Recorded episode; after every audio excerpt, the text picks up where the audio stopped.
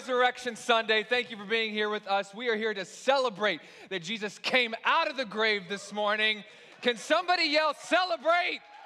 Come on, let me hear. That's pathetic. Celebrate. Celebrate. This is a celebration this morning. Paul said in 1 Corinthians 15 that if Jesus did not come out of the grave, then your faith is futile. So the resurrection is the meaning and the purpose and the event that was the catalyst for our faith. So, yes, thank you for being here. In case you're wondering, you can take a seat now. If you're watching online, you're standing at home, you can take a seat now as well. Thank you all so much for celebrating Easter with us here today at New Story Church. My name is Scott Lackey. I'm the lead pastor here at New Story Church and just welcome, welcome, welcome. I don't know all of you. I don't know where you're from. I don't know what necessarily brought you here. Some of you come every week. Some of you, this is your first time here with us. Wherever it is that you, you're coming from today, welcome, welcome, welcome. We want this to be a place where you can come and discover who you are. You can discover who God is. You can ask questions. We can explore and grow in faith together. And we are beyond excited to celebrate on this Resurrection Sunday with you today. This is going to be a celebratory service because we are believing in faith that Jesus Christ did rise from the dead. So, in case you are wondering, maybe this is your first time in a religious environment for a, it's been quite some time or maybe you walked away from church for a while and now you're back. Wherever it is you find yourself i want to be very clear about something. We here at new story church believe that 2000 years ago god came to the earth in the form of a man. His name is jesus 100% god 100% man. We believe that he lived a sinless life.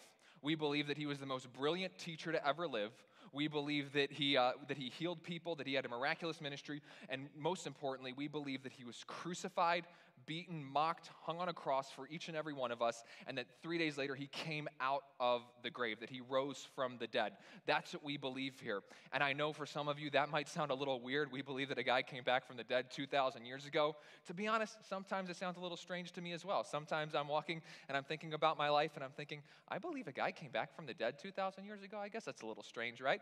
But we believe that. And here's what I believe I believe that he's alive, that he has changed my life and no matter who you are or where you're from, He's created your life with purpose and meaning and intention, and He wants to change your life as well. That He has new life in store for you as well. And so today we're going to pick up in this resurrection story of Jesus coming out of the grave in a book called John. John is one of the four biographies that we have of the life of Jesus Matthew, Mark, Luke, and John. John was a close follower of Jesus, and he was like, hey, I got to write these things down that I saw him do because they were pretty crazy and miraculous. And we pick up in John chapter 20 where Jesus, one of Jesus' closest followers, Mary, she goes to the tomb on Sunday morning and she wants to see, you know, she's going to perform some religious, religious rituals on his body. And then she gets there and she sees, oh my goodness, uh, the, the body's gone. He's not here. So she runs back to Jesus' closest followers and she said, Hey, the body's gone. I don't know where they took him. And so Peter and John, they come running to the tomb. They see that his body's gone and they just kind of leave. But Mary stays she's weeping. And this is where I want us to pick up in John chapter 20. John writes this But Mary was standing outside the tomb weeping. And so as she wept, she stooped down and looked into the tomb, and she saw two angels in white, sitting one at the head and one at the feet, while the body of, where the body of Jesus had been lying. And they said to her, Woman, why are you weeping? She said to them, Because they have taken away my Lord, and I do not know where they have laid him. When she said this, she turned around and saw Jesus standing there and did not know that it was Jesus. Jesus said to her, Woman, why are you weeping? Whom are you seeking? Supposing him to be the gardener, she said to him, Sir, if you have carried him away, tell me where you have laid him, and I will take him away. Jesus said to her, Mary. She turned and said to him in Hebrew, Rabboni, which means teacher. Jesus said to her, Stop clinging to me, for I have not yet ascended to the Father, but go to my brethren and say to them, I ascend to my Father and your Father, and my God and your God.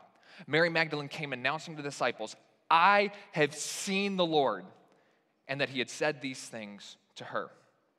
So, the title of today's message, if you're taking notes on your phone or, or in a journal, whatever you have with you, the title of today's message is this The Reality of Resurrection.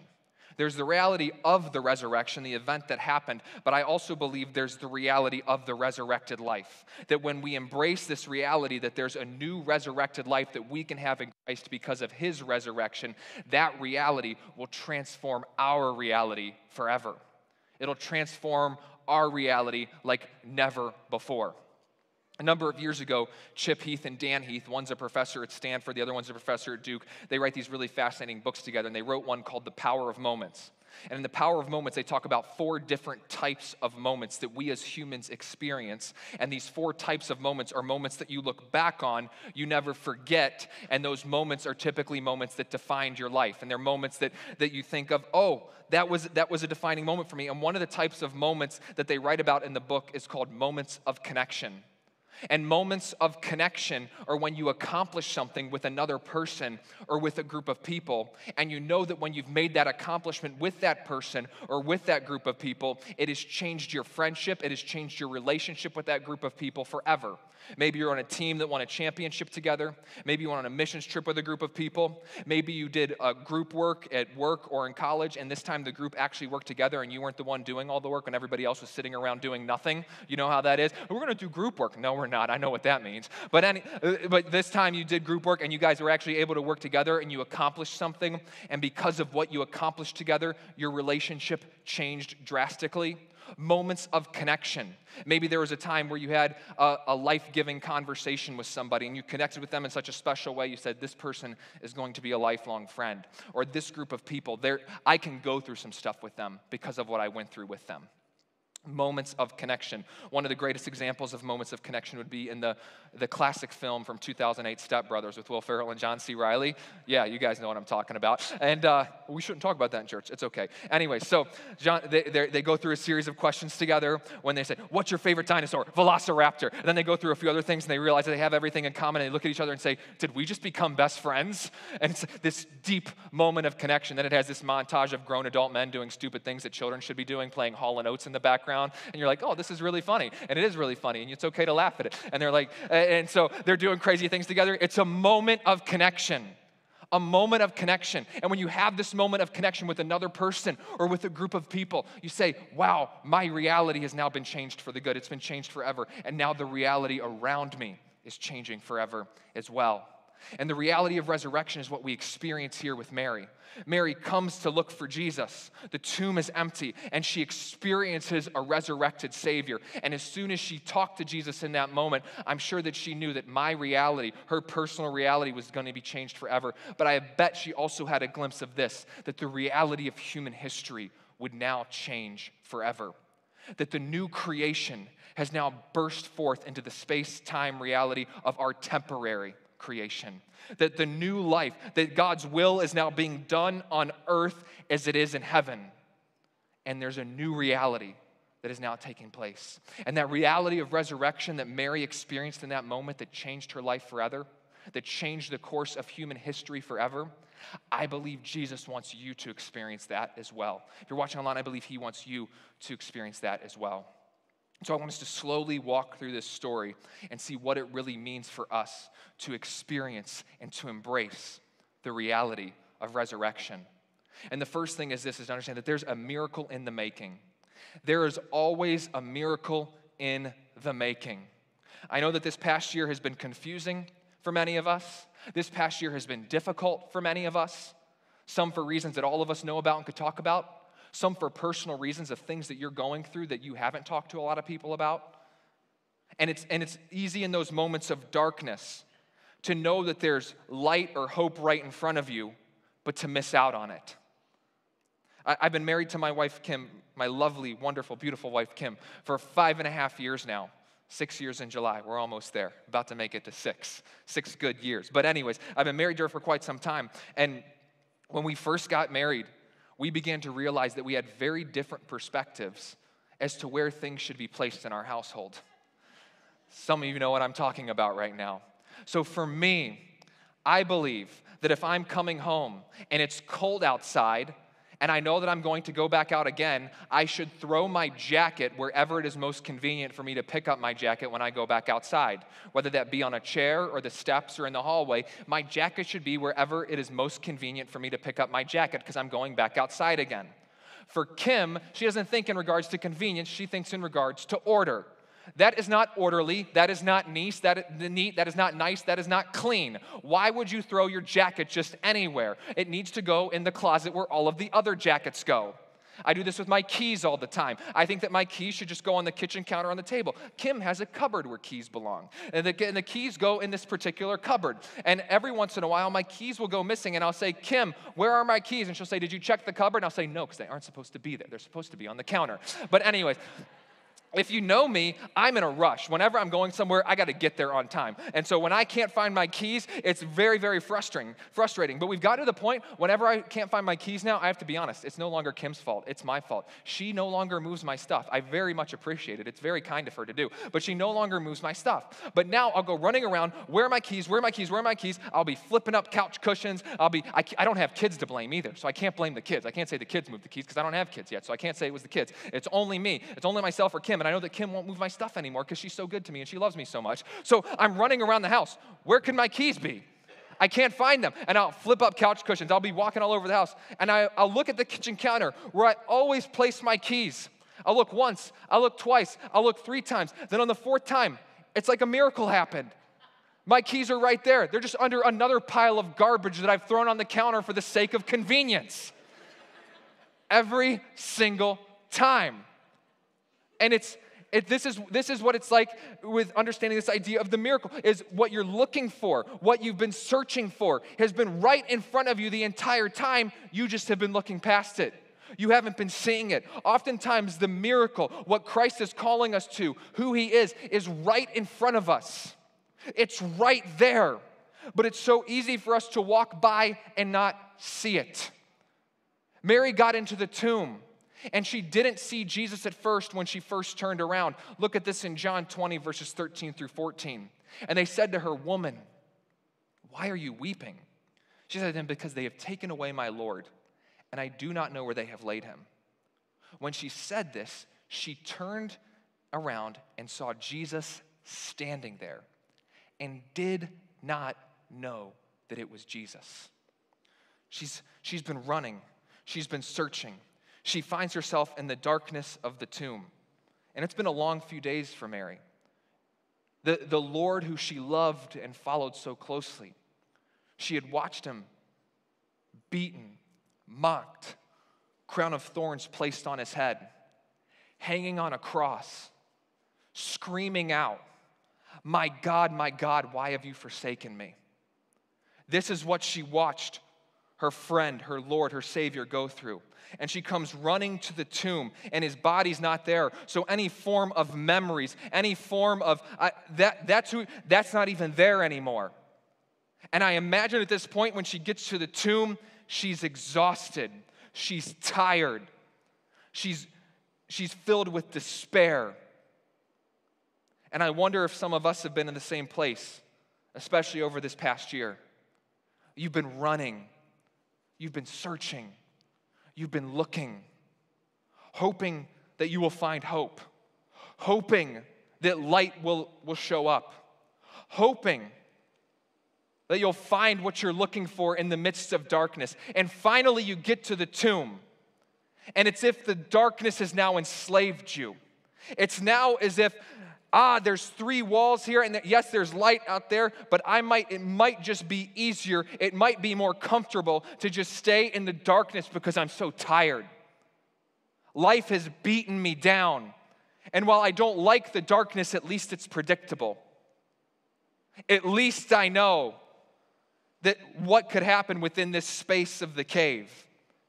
And I wonder if some of us, we've been running and scurrying and looking hoping for a miracle, believing that light will come, believing that, that hope will arrive. And we finally just get to the cave, we get to the tomb, and it's like, I've just had enough. I'm tired.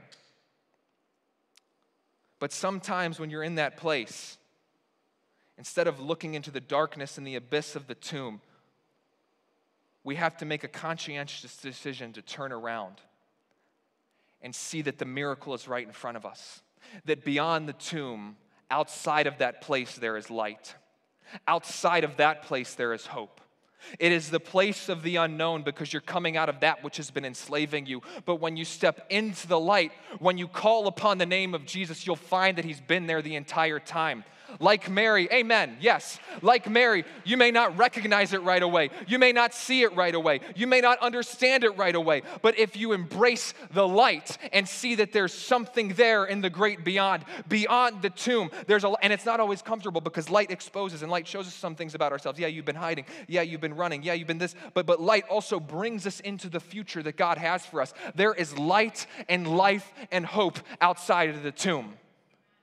And in the darkness of the tomb, you have to believe and have to know that there's still a divine destiny awaiting you.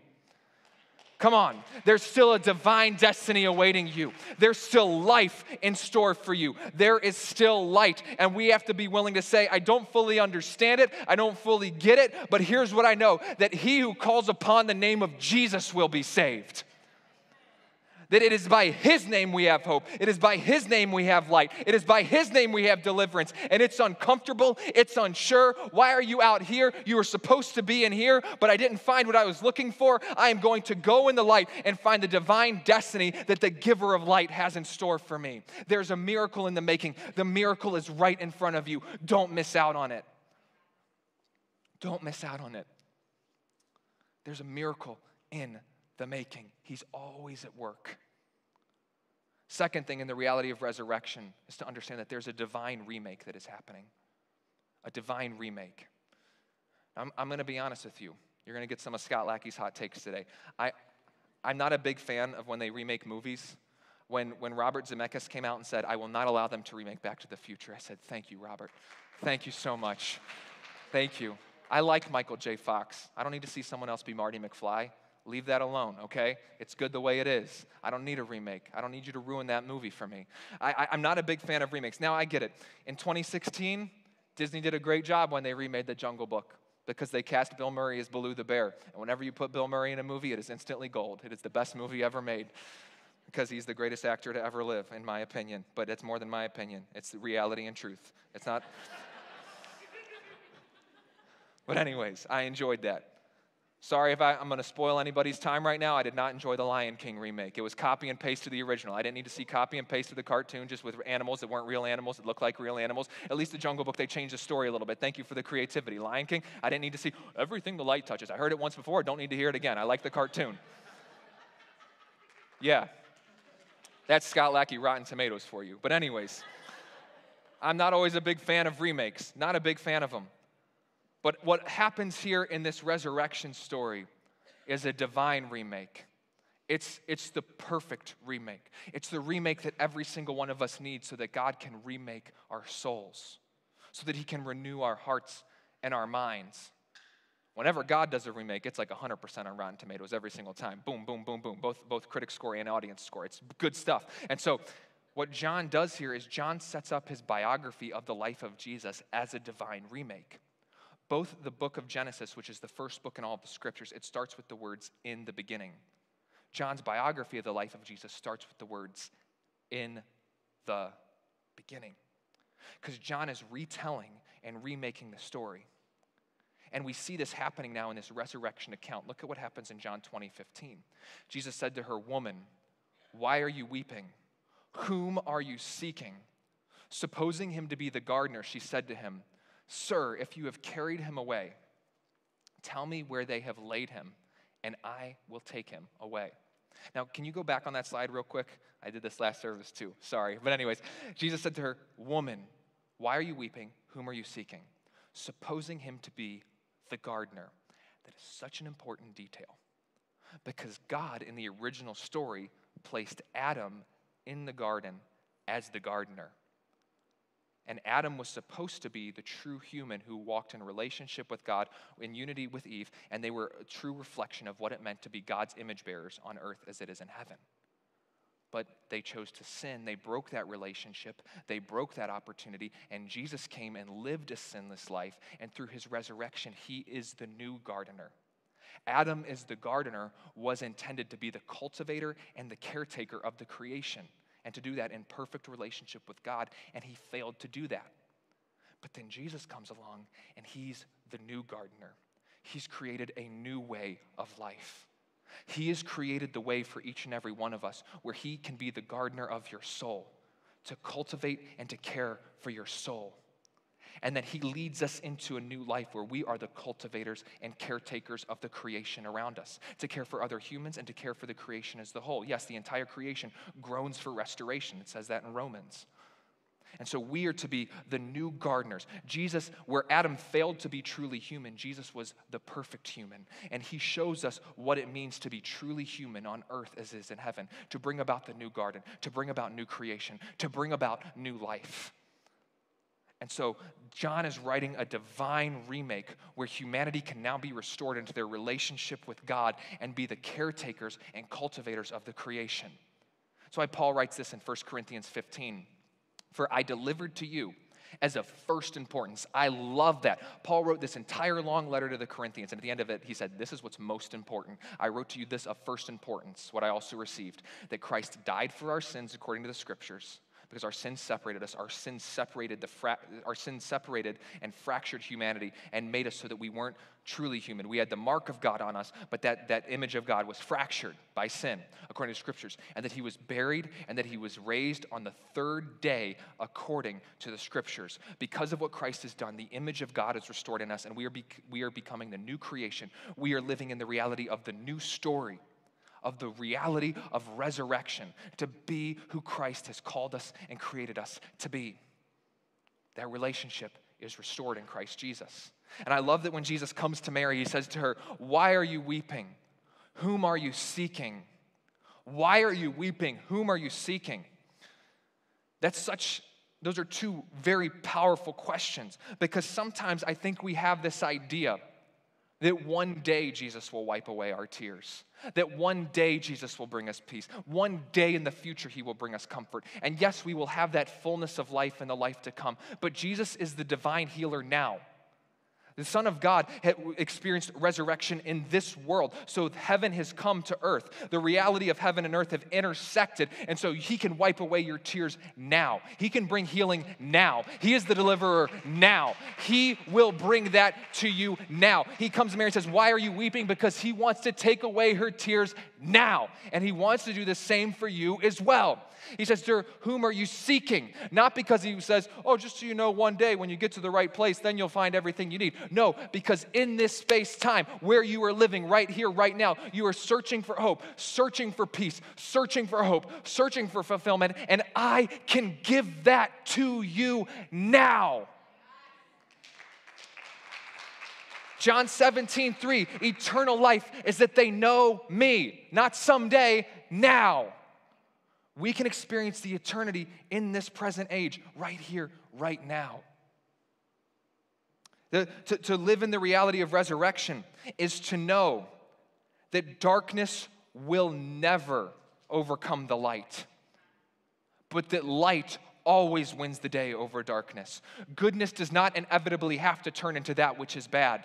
But in fact, we get we will win the day in Christ Jesus. We have victory in Him and light is what is inevitable. The hope of life that he offers, that is what is inevitable. There's a divine remake occurring, and he wants to remake and renew your soul. Let him do that. And then finally, in the reality of resurrection, we find this that you are called and commissioned. You are called and commissioned. He knows you, He personally knows your name, He knows everything about you and he calls you and commissions you. Commission means he's given you responsibility. It means that he's given you a life. It means he's given you purpose. It means he designed you with intention and he calls you into a new life. He calls you into a new reality, the reality of resurrection. And we see this happen with Mary in John chapter 20. Look at this. Jesus said to her, Mary. She turned and said to him in Hebrew, Rabboni, which means teacher. Jesus said to her, Stop clinging to me, for I not have yet ascended to the Father, but go to my brethren and say to them, I ascend to my Father and your Father, and my God and your God. Mary Magdalene came announcing to the disciples, I have seen the Lord. She went boldly and said, I have seen the Lord, and that he had said these things to her. Jesus came to Mary and said, I know who you are, Mary, and I'm calling you and I'm commissioning you. And he says the same thing to you. He knows you personally, and he's calling you into the life that he's designed you for. He's commissioning you to live into the reality and responsibility of the life that he has for you. You were not an accident. You were designed on purpose for a purpose by God, and you were commissioned into the responsibility that he's given you. This is the reality of resurrection. And Mary could have had so many excuses. She could have so many excuses. When Jesus first encountered Mary, she was possessed by a demon. She was demonically possessed. And he cast that out of her. Mary could have said, Well, you know, my, you know, my past is too dark. I was possessed by a demon, and you know, God could, Jesus could never use someone like me because my past is so dark. I'm so broken. And some of you have carried that weight. You know there are things that you've done that you wish you wouldn't have done. There are things that you've said that you know you wish you shouldn't have, you wouldn't have said. There are things that people have done to you that you wish would have never happened. But you're never too broken to be forgiven by Him. You're never too broken. You can never outrun His grace. His grace is available to each and every one of us. His forgiveness is available to each and every one of us. And there may times be consequences for our actions, but at the end of the day, He died and He rose for you. For you. For you. For you. You can never outrun His grace. And it's not anything we've done, it is by His grace that we are saved. It is by His grace. He conquered death, He conquered the grave so that you could have life. Don't believe the lie, I'm too broken, I've done too much. No, there's redemption in reach for you today in the name of Jesus. Some of you, you've been going through a time in your life, and it feels as if you've ran to the tomb and there's, there's nothing there, and everybody else has abandoned you. You're alone, you feel isolated. Imagine what Mary felt like. She was weeping at the tomb. I'm sure mostly she was weeping because she thought, is it all over now? But I wonder if she stayed weeping at the tomb because maybe in very deep down inside of her, she wondered, maybe there's hope. Maybe there's something here that I'm not seeing. Maybe there's something here that others aren't seeing.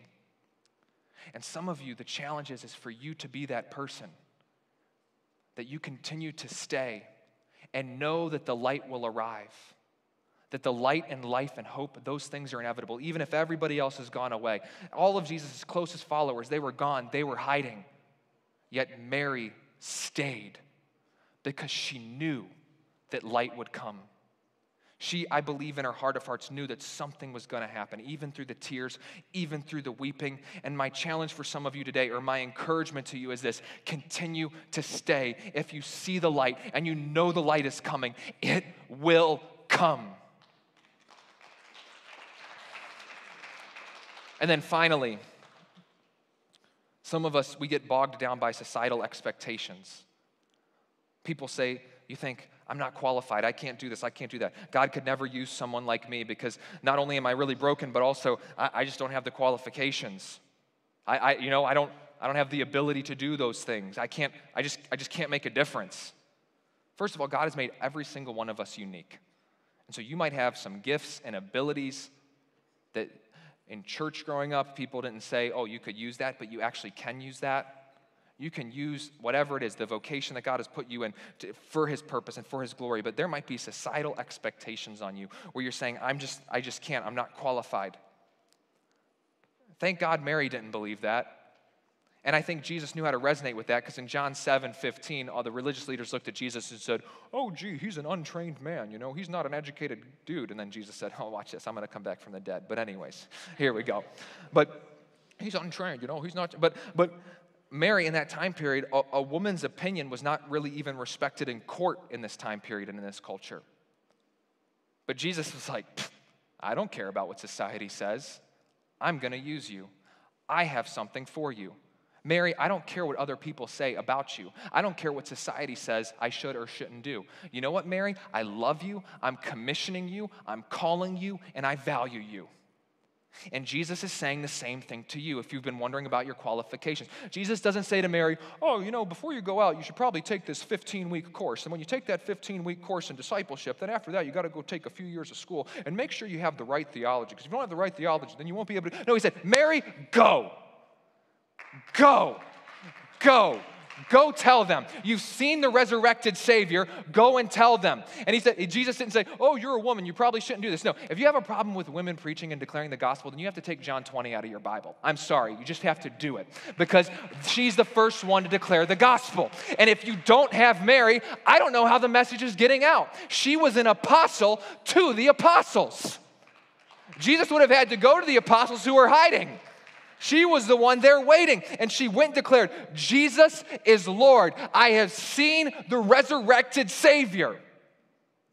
And so you might be saying, I don't know if I have the qualifications. I don't know if I can do this, I can do that. The reality of resurrection is this is that you are called and you are commissioned. You are called and commissioned. He knows you and he is calling you forward. He personally knows your name. He personally knows everything about you. And he went through this so that you could have life and live in the purpose of the reality that he's called you to. He not only knows your name, he not only knows my name, Scott, but he sees what he's placed within you. He sees a leader within you that he's placed inside of you and he's calling you to be that leader. He sees the power that only He has given you, and He wants you to live in that power. He sees boldness that He's created you in. He sees courage, and He's calling you into that new reality so that you can live out the calling that the Creator has placed on your life.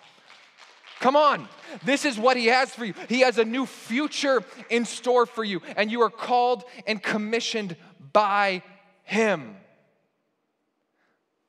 I don't have the qualification. I don't have the qualification. I don't know if I'm qualified. I don't know if I can do this. I didn't go to school. I didn't do this. You know what qualifies you? Resurrection. Resurrection is what qualifies you. The resurrection of Jesus is what qualifies you to live into the new life that He has for you. That's all you need. It's not about anything we've done, it's all about all that He's done, and He's bringing us into the full intention to be the gardeners of the creation, to live in the new reality and the new story, and live out the vocation of humanity that He had in mind. Resurrection is what qualifies you. And the gift of the resurrection, the gift of new life, is available for each and every one of us, for each and every one of you. In fact, that's why we started this church, New Story Church. 2 Corinthians 5:17 says that if anyone is in Christ, they are a new creation. You have a new story. And every single one of us, whether you're in person or online, every single one of us, your life is telling a story. You may not recognize it, but it is. There are people who are watching your life. They not, not, may not be taking actual notes, but they're taking mental notes. They're learning from you, they're watching you. Every single one of us, our life is telling a story. And for many of us, there's a disconnect between the story that our life is telling and the story that we want our life to tell. And we've been running to places and finding ourselves in the tomb and not knowing how to fill that gap. Today, I want you to know that you can have a new story. And that new story is the story that you were created to live in. It's the story that God had in mind when He designed you. And by His grace and His forgiveness and His salvation, you can live in that new story today. You can call on His name and live in the new creation that He has for you. And here's the cool thing when we as a church come together as people who are living in our new story, we as a church, we as a community get to write a new story in our community and in our city. There is a new story available for you today. All you have to do is to call on the name of Jesus. And for those of you who you've been walking in faith some, for some time, pray about this reality of resurrection today. Maybe things have been a little bit confusing for you lately. Believe that there's a miracle in the making, that that's inevitable. Just call on His name. Know that a divine remake is occurring, and by the power of the Holy Spirit, He will renew your heart and your soul and your mind. Let Him continue to remake you and bring about the new birth that He has in store for you. And then recognize every single day. Wake up and say it I'm called and commissioned. I'm called and commissioned. I'm called and commissioned. Say it every day. He has called you and commissioned you to live out his purpose here on earth as it is in heaven. If you would please bow your heads and join me in this moment in prayer. Jesus, We thank you for the new life that we have in you. I pray, Jesus, that every one of us, including myself, would respond to a yes, yes, Lord, yes, Lord, yes, Lord, with this reality of resurrection. That we would know you to be who you say you are the resurrection and the life. Thank you for giving your life for us in our place so that we could have new life. Everyone heads down and eyes closed. If you're here today or you're watching online and you've never made a decision to give your life to Jesus, I want you to pray this prayer. You don't have to pray it out loud, just pray in your heart. God can hear you. Say, Jesus, I give you my life. Jesus, I give you my life. It's acknowledging that you're turning from your old ways and embracing the new life that He has for you. Say, Jesus, I give you my life. Jesus, I surrender my life to you. Jesus, I'm calling you the Lord of my life. Say that to Him. If you're online and you prayed that, go to newstorybuffalo.com, fill out the Get Connected link. We want to talk to you about what it means to follow Jesus. If you're here in person, everyone heads down and eyes closed. No one's looking around except for me. Would you boldly raise your hand if you prayed that prayer today? I just want to be able to see you and pray for you in this moment. I believe God's doing something supernatural in your heart and He wants to move in your life. So, would you just be bold enough to put your hand up so that I can see it? No one else is looking around. I just want to be able to pray for you. Jesus, I surrender my life to you as I look around. Awesome. Awesome. Jesus, we thank you for what you're doing in people's lives. We thank you how you're changing each and every one of our hearts. And I pray that we would call upon your name to know that the miracle is right in front of us and that we would live in this reality of resurrection. And everybody said, Amen. Amen. Hey, if you were able to, would you stand and join us?